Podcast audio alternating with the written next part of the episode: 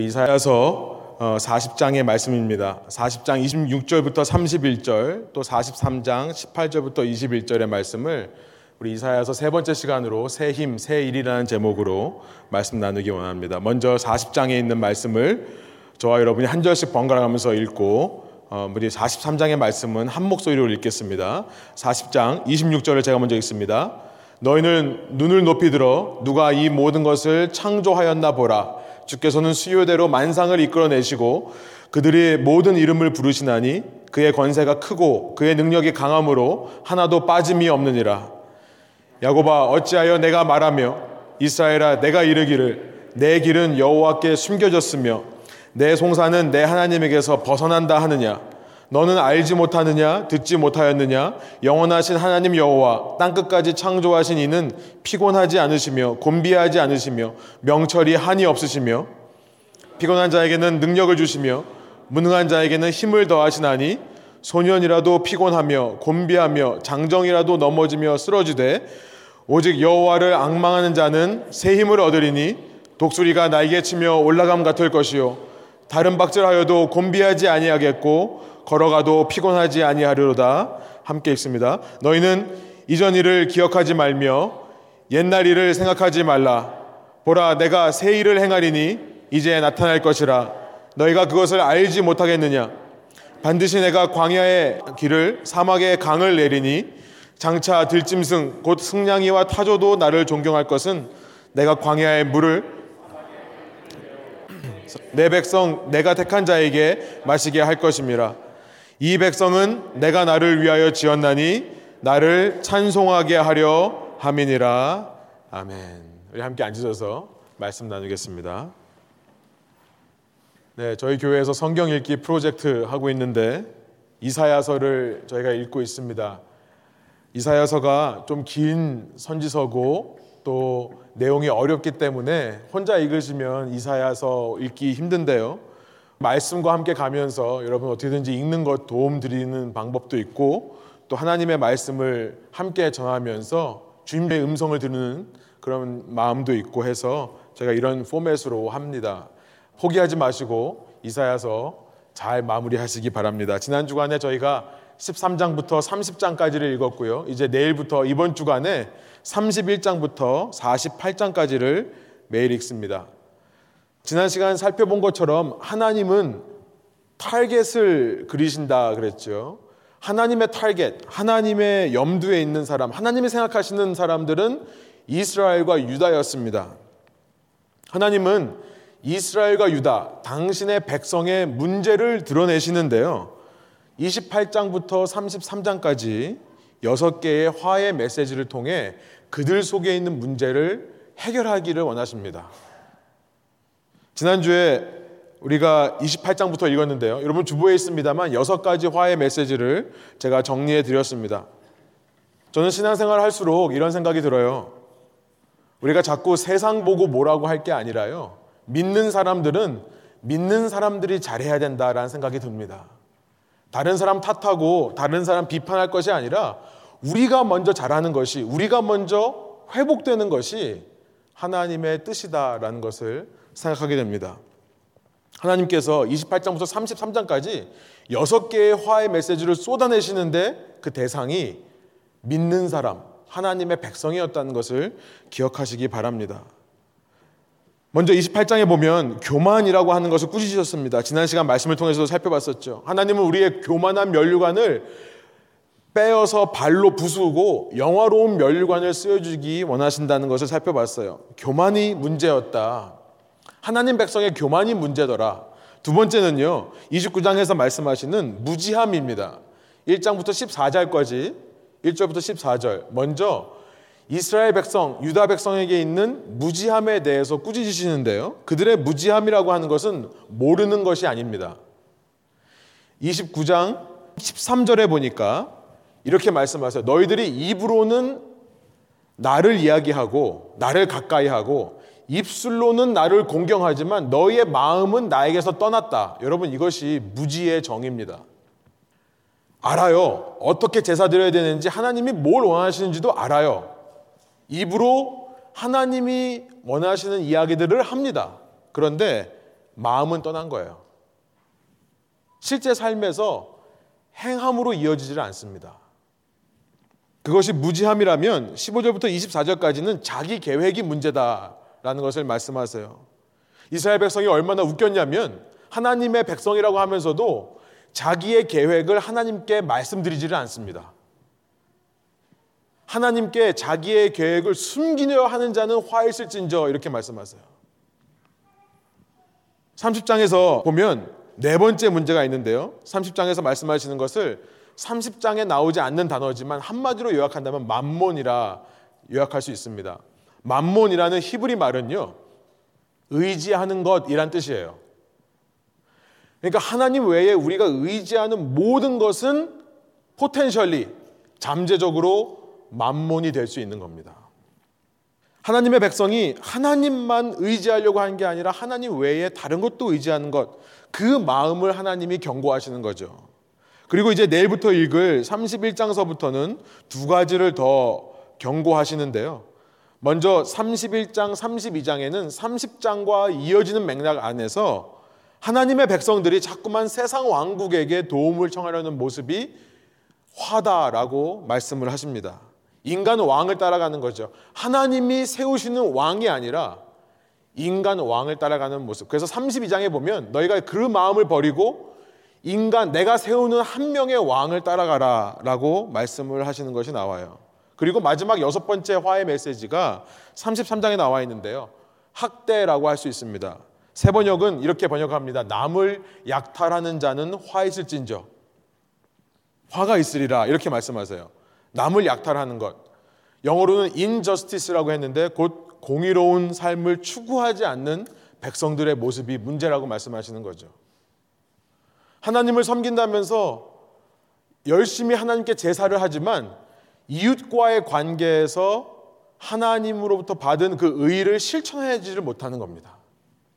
그 모습 때문에 연약한 자, 도움이 필요한 자를 돌아보지 않는 모습 때문에 하나님이 이스라엘을 탈겟 삼아 심판하신다는 것을 지금 말씀하시는 거예요.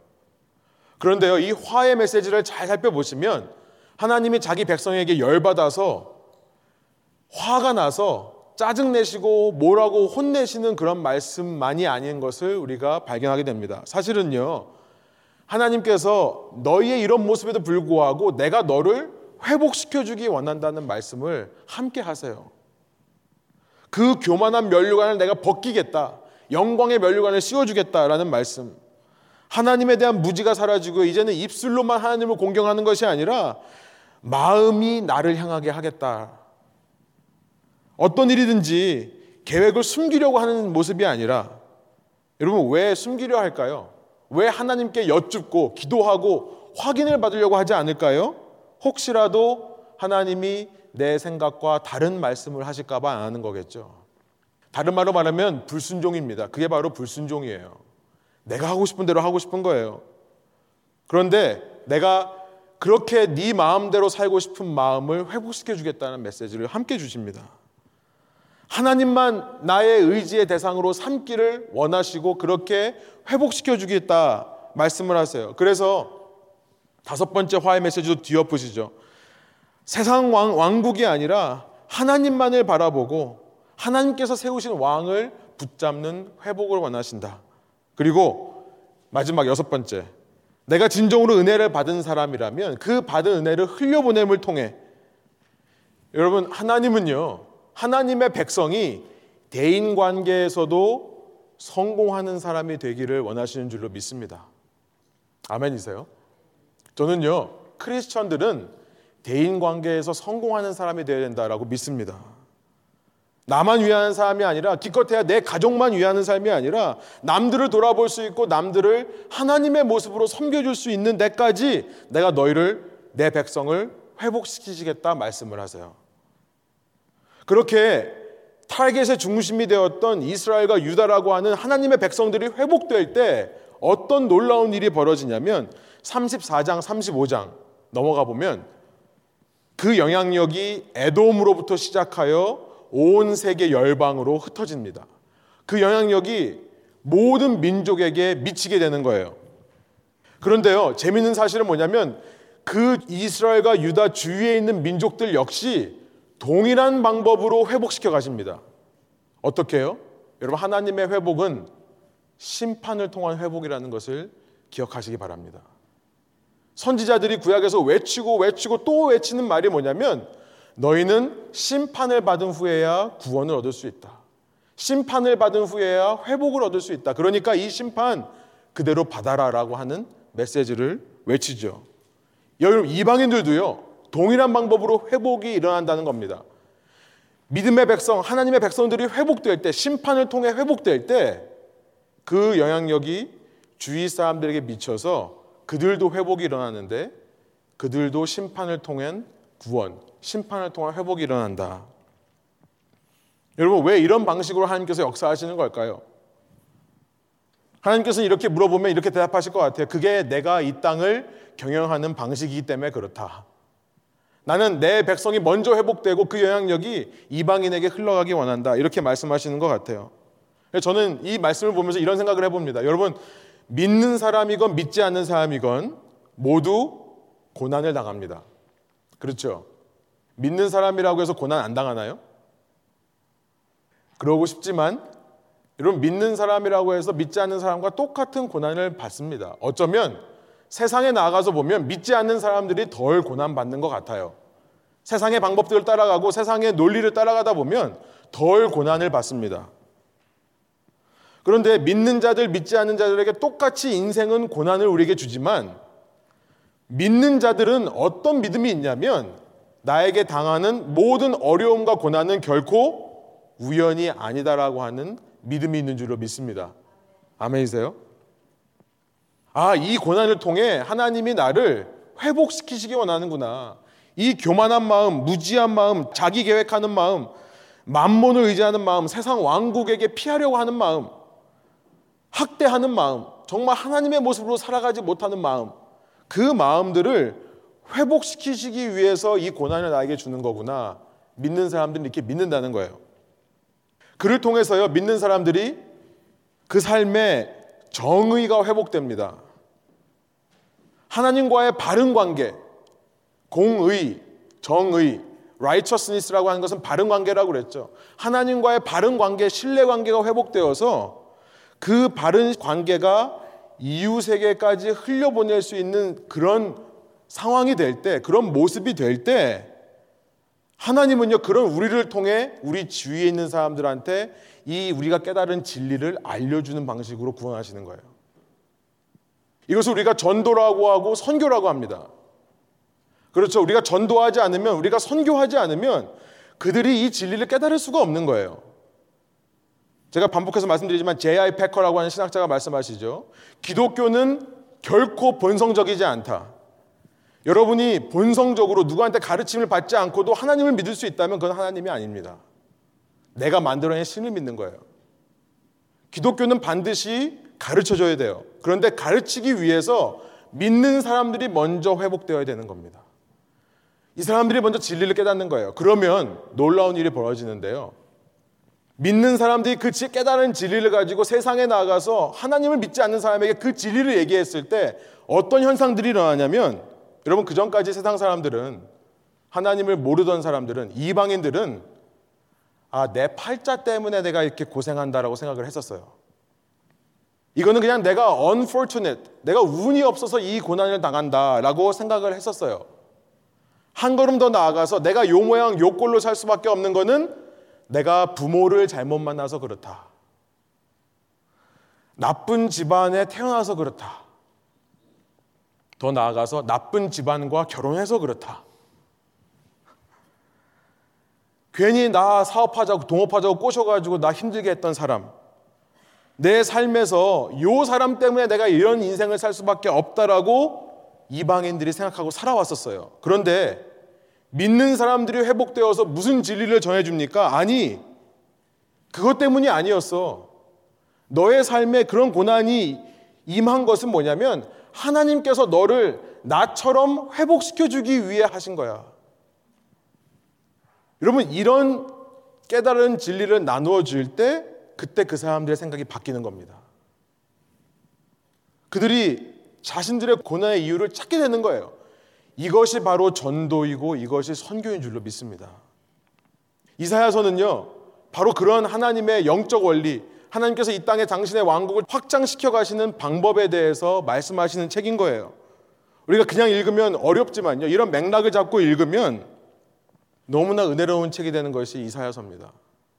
여러분 한 주간 동안 이 말씀을 읽으시면서 이제 31장부터 35장까지 이 영적인 원리들을 한번 여러분이 읽어 보시면서 소원하기로는 여러분 삶의 이 영적 원리가 그대로 이루어지기를 소원합니다. 먼저는 여러분이 회복되셔야 돼요. 여러분 결코 여러분 인생에 우연 없습니다. 우리가 이것을 먼저 믿어야 됩니다. 하나님은요 실수하지 않는 분이시라는 거예요. 하나님이 자기의 백성에게 찾으시는 구하시는 가장 기본적인 고백, 가장 첫 번째 고백이 바로 그건 줄로 믿습니다. 하나님은 실수가 없으신 분이다. 내 삶에 우연이란 없다. 하나님은 온 세상의 창조자시고 통치자십니다. 그에게는 전적 주권이 있어요. 다른 말로 말하면 하나님에게는 no enemies, 적이 없는 겁니다. 악한 영이라 할지라도 하나님 앞에 전적으로 굴복하고 복종하는 겁니다. 그러기에 하나님의 백성에게 고난이 찾아오는 이유는요, 그의 삶의 아픔이 허락되는 이유는요, 우리 눈으로 보기엔 그것이 아무런 의미 없는 pure evil, 완전한 악인 것처럼 보인다 할지라도 그 배후에는요, 그 고난을 통해 우리가 알지 못하는 선을 이루시기 원하시는 하나님의 계획이 있는 겁니다. 여러분, 이 계획을 믿을 때 우리가 회복되는 거예요. 우리도 더 이상 하나님 모르는 사람처럼 상황 탓하고 누구 탓하고 하는 것에서 벗어나서 하나님의 뜻을 먼저 신뢰할 수 있는 겁니다. 여러분, 그럴 때에 우리가 그렇게 회복된 마음을 가지고 우리가 그 회복된 마음을 알아야 되는 똑같은 회복이 일어나야 되는 사람에게 갈 수 있는 거죠. 내 속에 있는 이 문제와 아픔, 상처를 그대로 짊어지고 우리가 누구한테 가서 사랑해 줄 수 없습니다. 누군가를 섬길 수 없습니다. 흉내는 낼 수 있습니다. 그러나 얼마 못 가서 오래 버티지 못할 겁니다. 오히려 더 많은 상처를 주고 끝날 수도 있습니다. 먼저 하나님께 돌아가는 저와 여러분이 되었으면 좋겠어요. 하나님과의 관계에 더 매달려서요. 그 친밀한 관계로 먼저 내 속에 치유가 일어나고 회복이 일어나는 저와 여러분. 여러분 그러기 전까지는 우리가 어떤 결정도 내리지 않고 기다리기를 원합니다. 그런 마음으로 내 속에 조금씩 조금씩 치유가 일어날 때요. 여러분 100%가 아닙니다. 완전히 치유가 되지 않다 하더라도 하나님이 내 마음속에 그런 회복을 역사하시고 있다면 여러분 그때부터 우리는 누군가를 사랑하고 그 누군가를 위해 희생할 수 있는 자리로 내려갈 수 있습니다. 그러면 그런 우리의 헌신을 통해 우리가 더 회복이 돼요. 신기하죠. 사랑을 베풀면 베풀수록 내 안에 사랑으로 가득 차는 겁니다. 여러분 이런 은혜가 저와 여러분에게 있기를 간절히 소원합니다. 예, 예배 마치는 거 아니고요. 이제 서론이 시작했습니다. 어, 이사야서는 이런 메시지를 기록하다가 36장부터 갑자기 다른 이야기가 시작됩니다. 36장부터 39장까지는 역사 기록이 나와요. 이사야가 왕성한 활동을 했던 히스기야라고 하는 남유다 왕 때의 이야기로 넘어갑니다. 그런데 읽어보시면 알겠지만 우리가 이미 열왕기서를 통독할 때 읽을 때 열왕기하 18장 19장을 통해서 이미 읽었던 이야기가 똑같이 반복이 돼요. 하나님께서 당신의 백성의 회복을 위해 고난을 허락하신다고 그랬죠. 지금 이 히스기야 시대의 모습은 어떤 모습이냐면 이제 곧 불어닥칠 멸망과 바벨론 포로 생활이라고 하는 이 일을 향해서 남유다가 한 걸음 한 걸음씩 가까워지는 상황이라고 이해하시면 됩니다. 하나님께서 왜 멸망시키시고 왜 포로 생활을 보내시냐고요? 말씀드렸지만 회복하기 위해서요. 심판을 통해 회복하시기 위해서요. 그것이 남은 자의 신학입니다. 그런데 우리가 이걸 착각하면 안 되는 것이 뭐냐면 하나님이 마치 키드네퍼, 아이 유괴범처럼요. 순진하고 아무것도 모르는 아이들을 죽음의 자리로 몰아넣는 그런 하나님이라고 우리가 착각하면 안 되는 것입니다. 아마 그런 하나님이라고 하면 우리는 그런 하나님을 결코 신뢰할 수 없을 거예요. 우리가 세상에 나가서 이방인에게 하나님을 보, 보여줄 때요. 야, 하나님 말이니까 무조건 믿어. 하나님은 절대 주권자니까 무조건 복종해. 아마 이러면 사람들 생각에 하나님을 주권자가 아니라 서버린 갓이 아니라 독재자로 이해할 거예요. 타이런 갓. 독재를 하는 사람을 신뢰할 수 없습니다.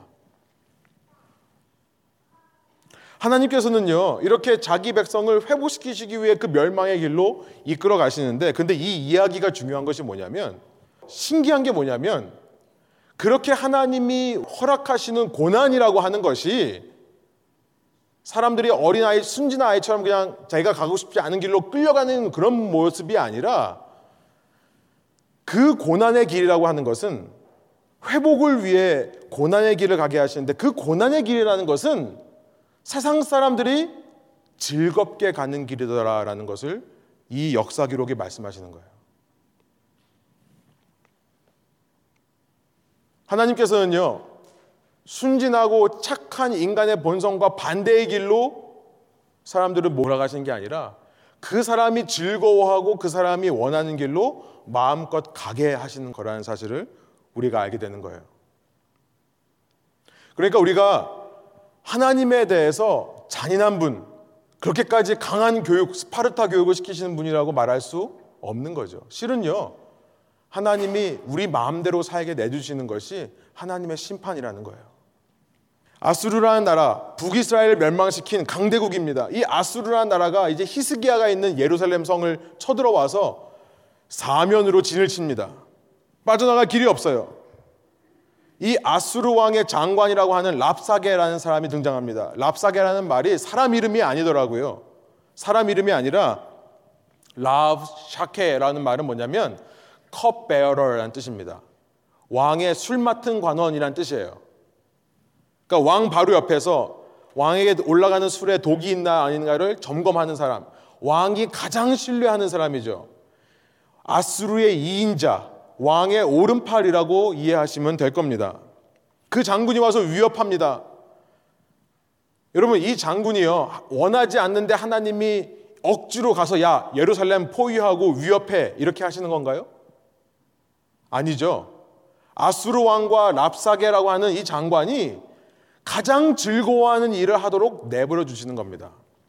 이들은요, 아수르한 나라를 점점 더 크게 만들어서 북이스라엘뿐만 아니라 남유다까지도 자신의 영토로 그래서 수많은 리소스를 얻기 원하는 거예요. 그 인간의 탐욕스러운 본성 그대로를 내버려 두시는 거죠. 그 사람들이 와서 진을 칩니다. 37장에 보니까 히스기야가 어떻게 하죠? 우리 이미 읽어봤죠. 히스기야가 기도를 합니다. 기도를 하자 하나님께서 이사야를 보내 이 말씀을 전해 주십니다. 너희가 이 상황에서 구원을 얻을 것이다. 하나님이 원하시는 것이 무엇인가? 백성의 진심 어린 기도라는 것을 우리가 알게 되는 대목입니다. 이 여러분 말씀과 함께 우리가 기도가 함께 가야 된다는 생각을 자꾸 하게 돼요. 요즘 참 기도가 우리에게 절실히 필요한 시기다. 하나님께서 기도의 자리로 우리를 자꾸 몰아넣으시는 것이 아닌가. 교회 상황을 봐도 우리 개인적인 상황을 봐도 그렇다는 생각을 자꾸만 합니다. 여러분 말씀이라고 하는 것이 하나님의 말씀에 대해서 우리의 생각이 반응하는 것으로 우리가 은혜의 체험을 얻는다면 기도라는 것은 이런 생각을 해봐요. 우리의 머리가 은혜를 받는 수단이 아니라 우리의 몸이 은혜를 체험하는 것이 기도다. 말씀으로 우리의 머릿속에 진리가 채워지죠. 말씀으로 우리 머릿속에 있는 높은 교만한 생각들이 낮추어집니다. 그런데 기도가 함께 따라가지 않으면 실제 삶으로 우리가 깨달은 진리, 우리가 낮춰진 그 모습이 표현되지가 않는 거라 생각이 들어요.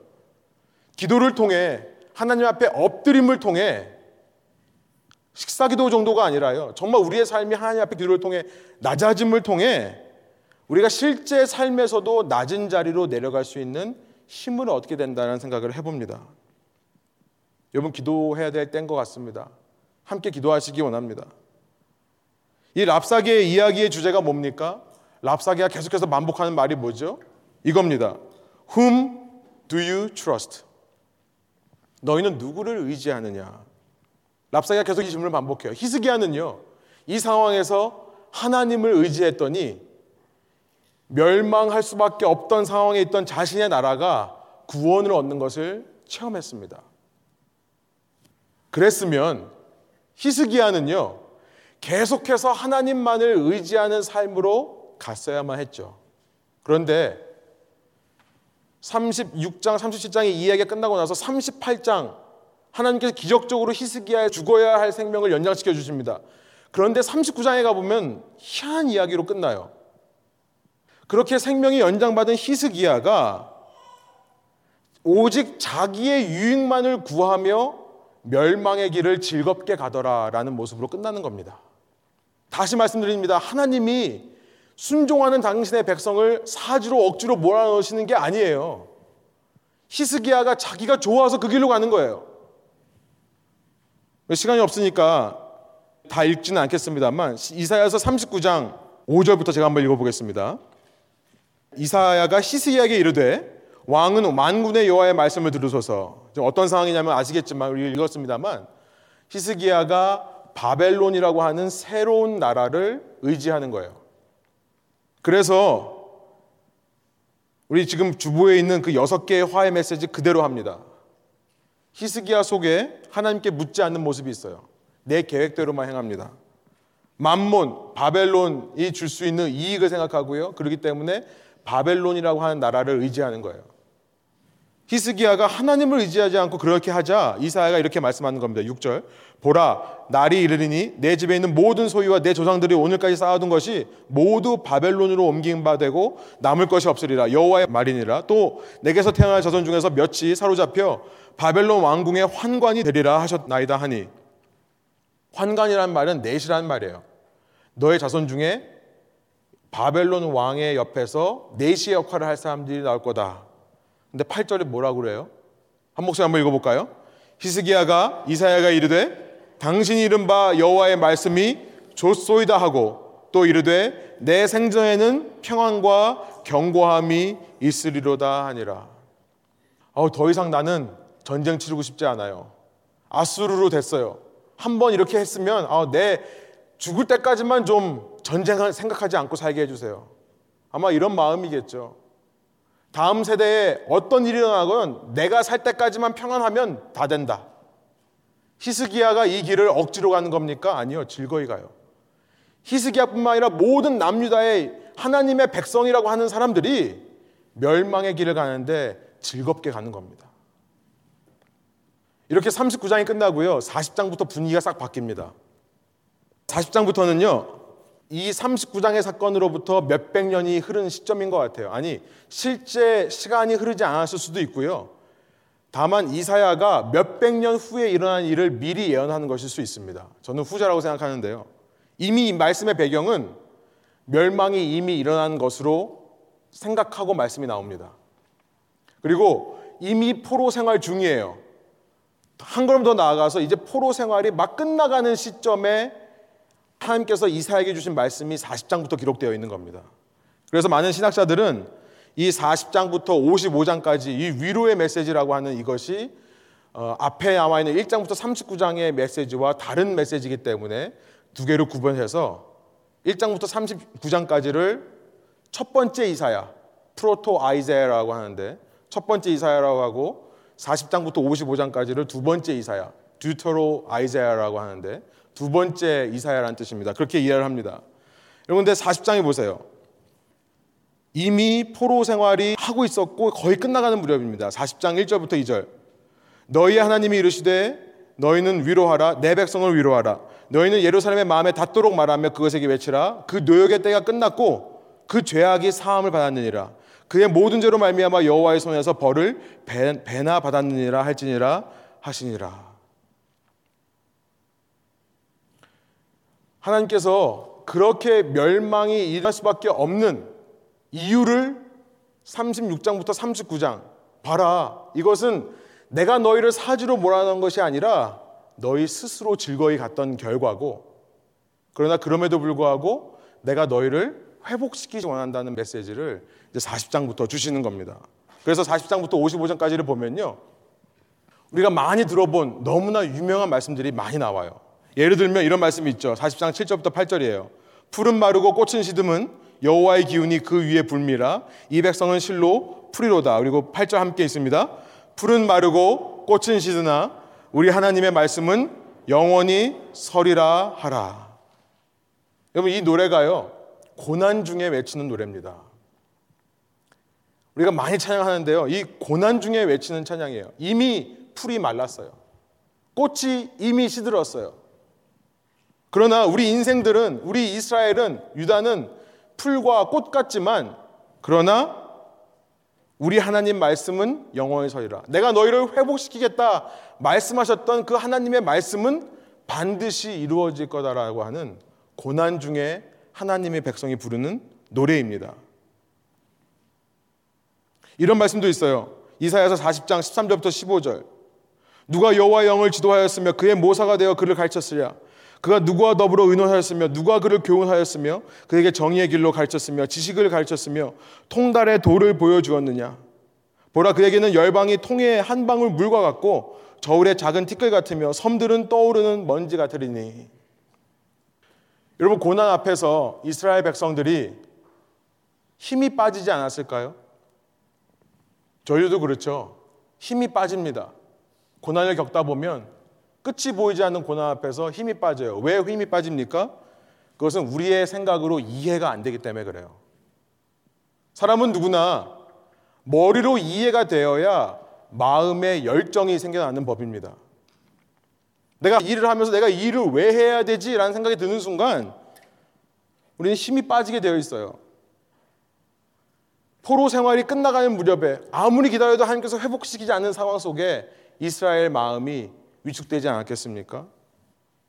하나님께서 왜 당신의 백성에게 이 고난의 길을 계속 걷도록 허락하시는가? 의문이 드니까 힘이 빠지고 열정이 빠지는 거예요. 그때 이 말씀이 뭐라고 말씀하세요? 그런 사람에게 묻는 거예요. 누가 누구를 가르치려고 하느냐? 누가 하나님을 지도할 수 있느냐?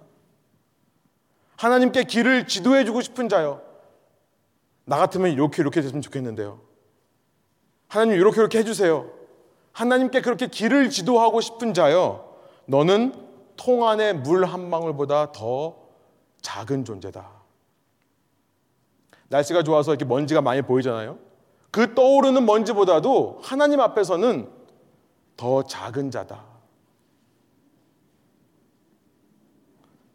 그리고 나서 하나님께서 이런 말씀을 주시는 겁니다. 우리 첫 번째 본문 다시 한번 한 목소리로 저 여러분이 한번 번갈아가면서 읽을까요? 이사야서 40장 26절부터 31절. 제가 먼저 읽습니다. 너희는 눈을 높이 들어 누가 이 모든 것을 창조하였나 보라. 주께서는 수요대로 만상을 이끌어내시고 그들의 모든 이름을 부르시나니 그의 권세가 크고 그의 능력이 강함으로 하나도 빠짐이 없느니라. 이스라엘아 내가 이르기를 내 길은 여호와께 숨겨졌으며 내 송사는 내 하나님에게서 벗어난다 하느냐 너는 알지 못하였느냐 듣지 못하였느냐? 영원하신 하나님 여호와 땅 끝까지 창조하신 이는 피곤하지 않으시며 곤비하지 않으시며 명철이 한이 없으시며 피곤한 자에게는 능력을 주시며 무능한 자에게는 힘을 더하시나니 소년이라도 피곤하며 곤비하며 장정이라도 넘어지며 쓰러지되 오직 여호와를 악망하는 자는 새 힘을 얻으리니 독수리가 날개치며 올라감 같을 것이요. 다른 박질하여도 곤비하지 아니하겠고 걸어가도 피곤하지 아니하리로다. 여러분 이런 상황 속에서 이 고난의 상황 속에서 하나님께서 어떻게 회복을 해 주시는가? 오직 내가 눈을 들어서 야훼 하나님을 바라볼 때 여호와를 악망하는 자는 새 힘을 얻는다라고 말씀을 하시는 겁니다.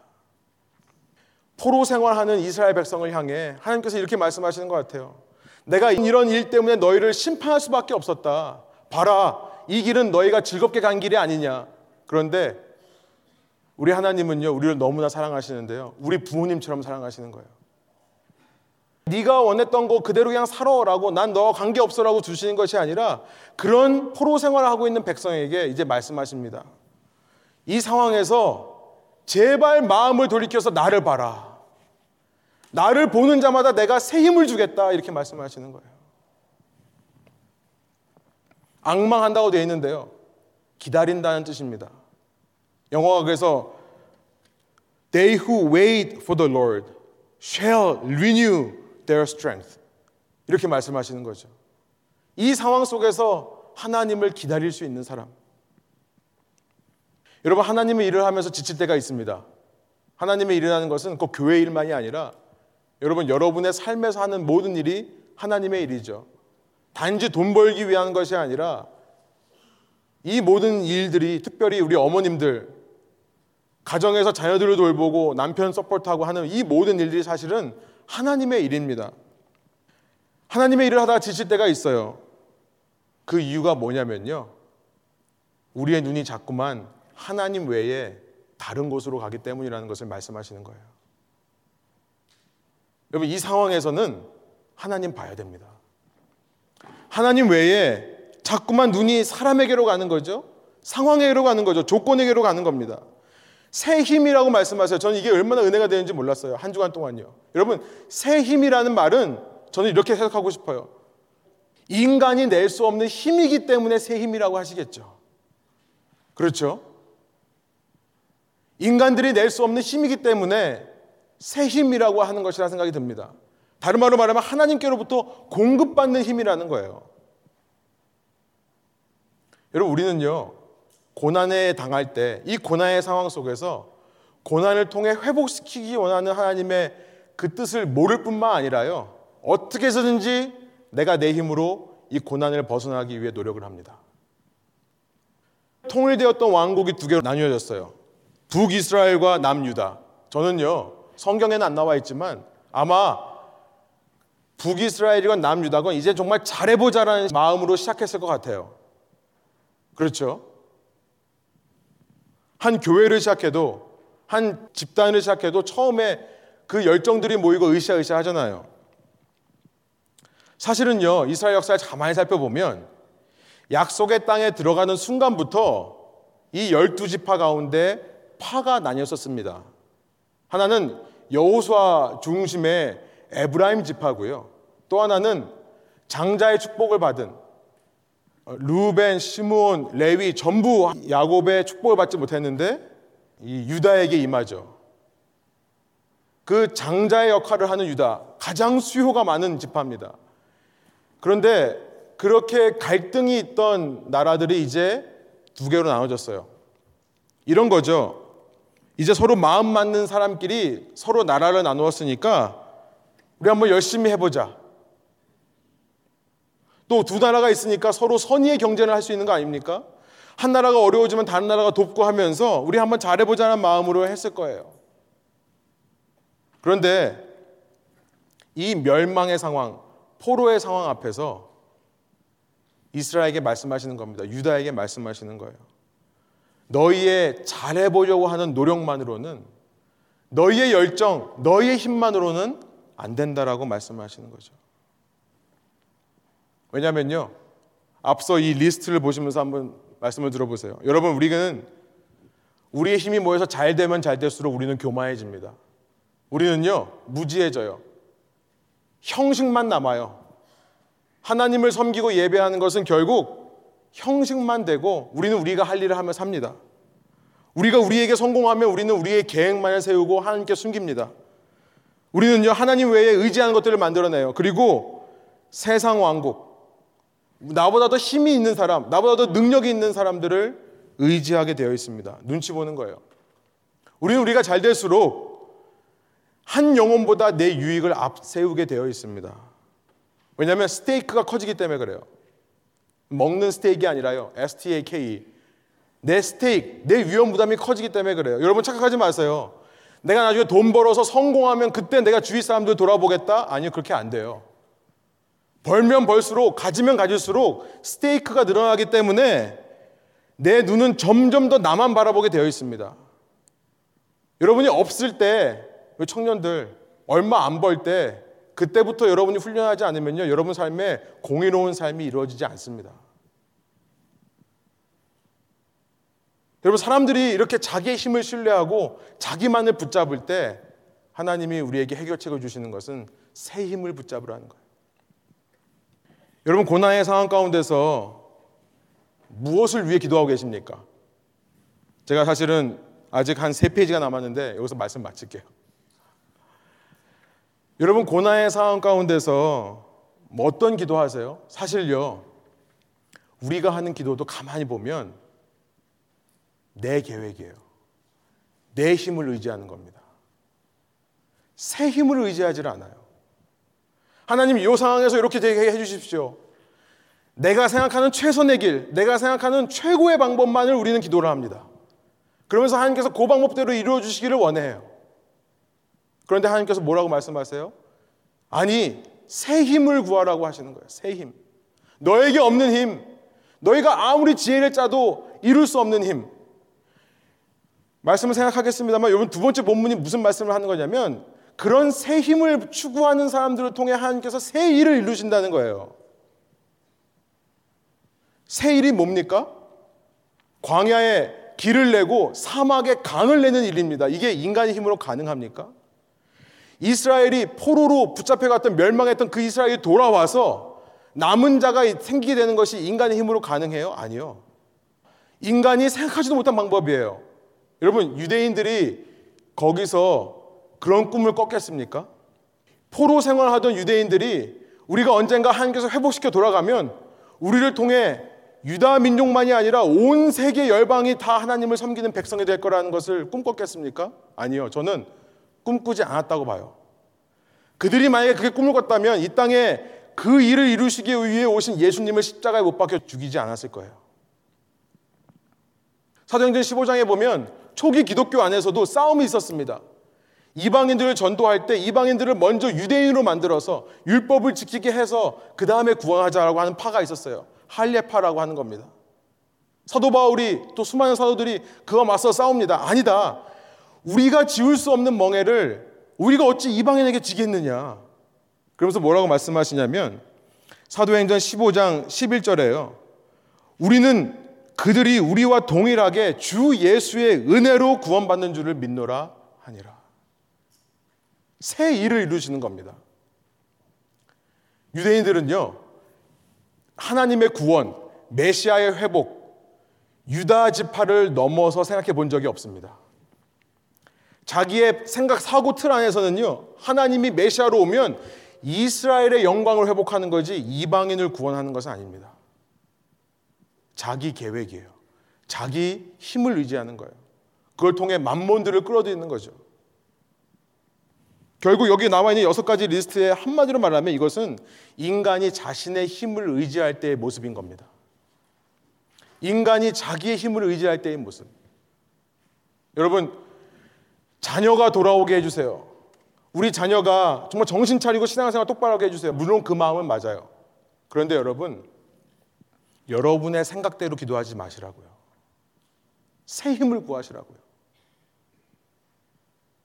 하나님께서 내가 원하는 방식이 아니더라도 하나님께서 그들의 아버지가 되시고 하나님이 그들의 하나님 되신 것을 선포하시라고요. 불평, 불만만 하지 마시고요. 내 자녀들 생각하면서 한탄만 하지 마시고요. 하나님께 올려드리세요. 하나님, 인간적으로는 방법이 막혔습니다. 하나님께서 하나님의 방법으로 해줄 줄 믿습니다. 그렇기 때문에 내가 새 힘을 구하겠습니다. 여러분 그럴 때 새 힘이 우리 속에 샘솟는 거고요. 그런 우리를 통해 새 일을 이루시는 거예요. 한 가정의 예를 들었지만 사회도 마찬가지고 교회도 마찬가지라는 생각이 듭니다. 여러분 저희 교회 기도하실 때 새 힘을 달라고 함께 기도했으면 좋겠어요. 인간적으로 여러 가지 시도를 하다가 이곳까지 왔습니다. 이 시대에 지금 우리가 필요한 것은 뭐냐면 아직도 우리가 우리의 생각 가지고 이렇게 하면 좋겠다, 저렇게 하면 좋겠다가 아닌 것 같아요. 하나님께서 우리의 사고방식을 뛰어넘어 역사하실 것을 기대하시면서 하나님 앞에 여러분 새 힘을 악모하고 사모하는 사람들은요 성령 충만한 사람들인 것 같아요. 성령 충만이라는 것은 하나님을 내 박수로 가두지 않는 겁니다. 우리의 생각을 내려놓고 하나님께서 당신의 나라와 통치를 위해 당신의 방법으로 역사하실 수 있다고 믿고 그 가운데서 선포하는 것이 성령 충만함의 모습이라고 생각이 듭니다. 여러분 가정에 이 교회에 여러분의 삶 속에요. 그런 성령 충만이 임해서요. 인간이 낼 수 없는 새 힘이 여러분에게 회복되기를 원하고 그를 통해 인간이 계획하지 못한 새 일들을 이뤄내는 여러분의 가정, 저희 교회 여러분의 삶 되기를 간절히 소원합니다. 함께 기도하시겠습니다.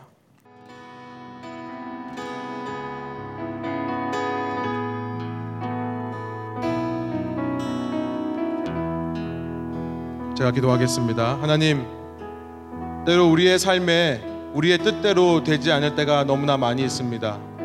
우리의 현재 상황이 자꾸만 나로 하여금 불평하게 하고 불만을 갖게 하고 내가 현재 처해 있는 상황이 결코 선한 결과가 나올 수 없는 상황이라고 생각이 듭니다.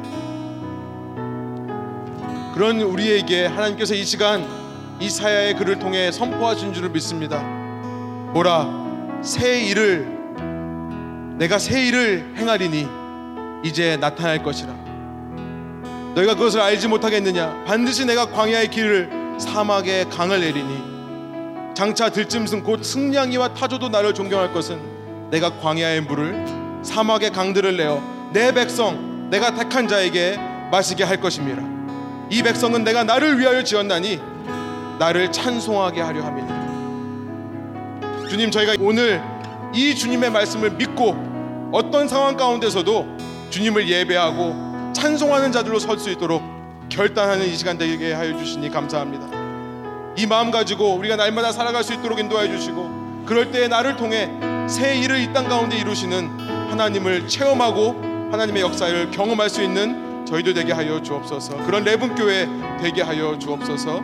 감사와 찬양을 주께 올리며 예수 그리스도 이름의 영광을 위하여 기도합니다.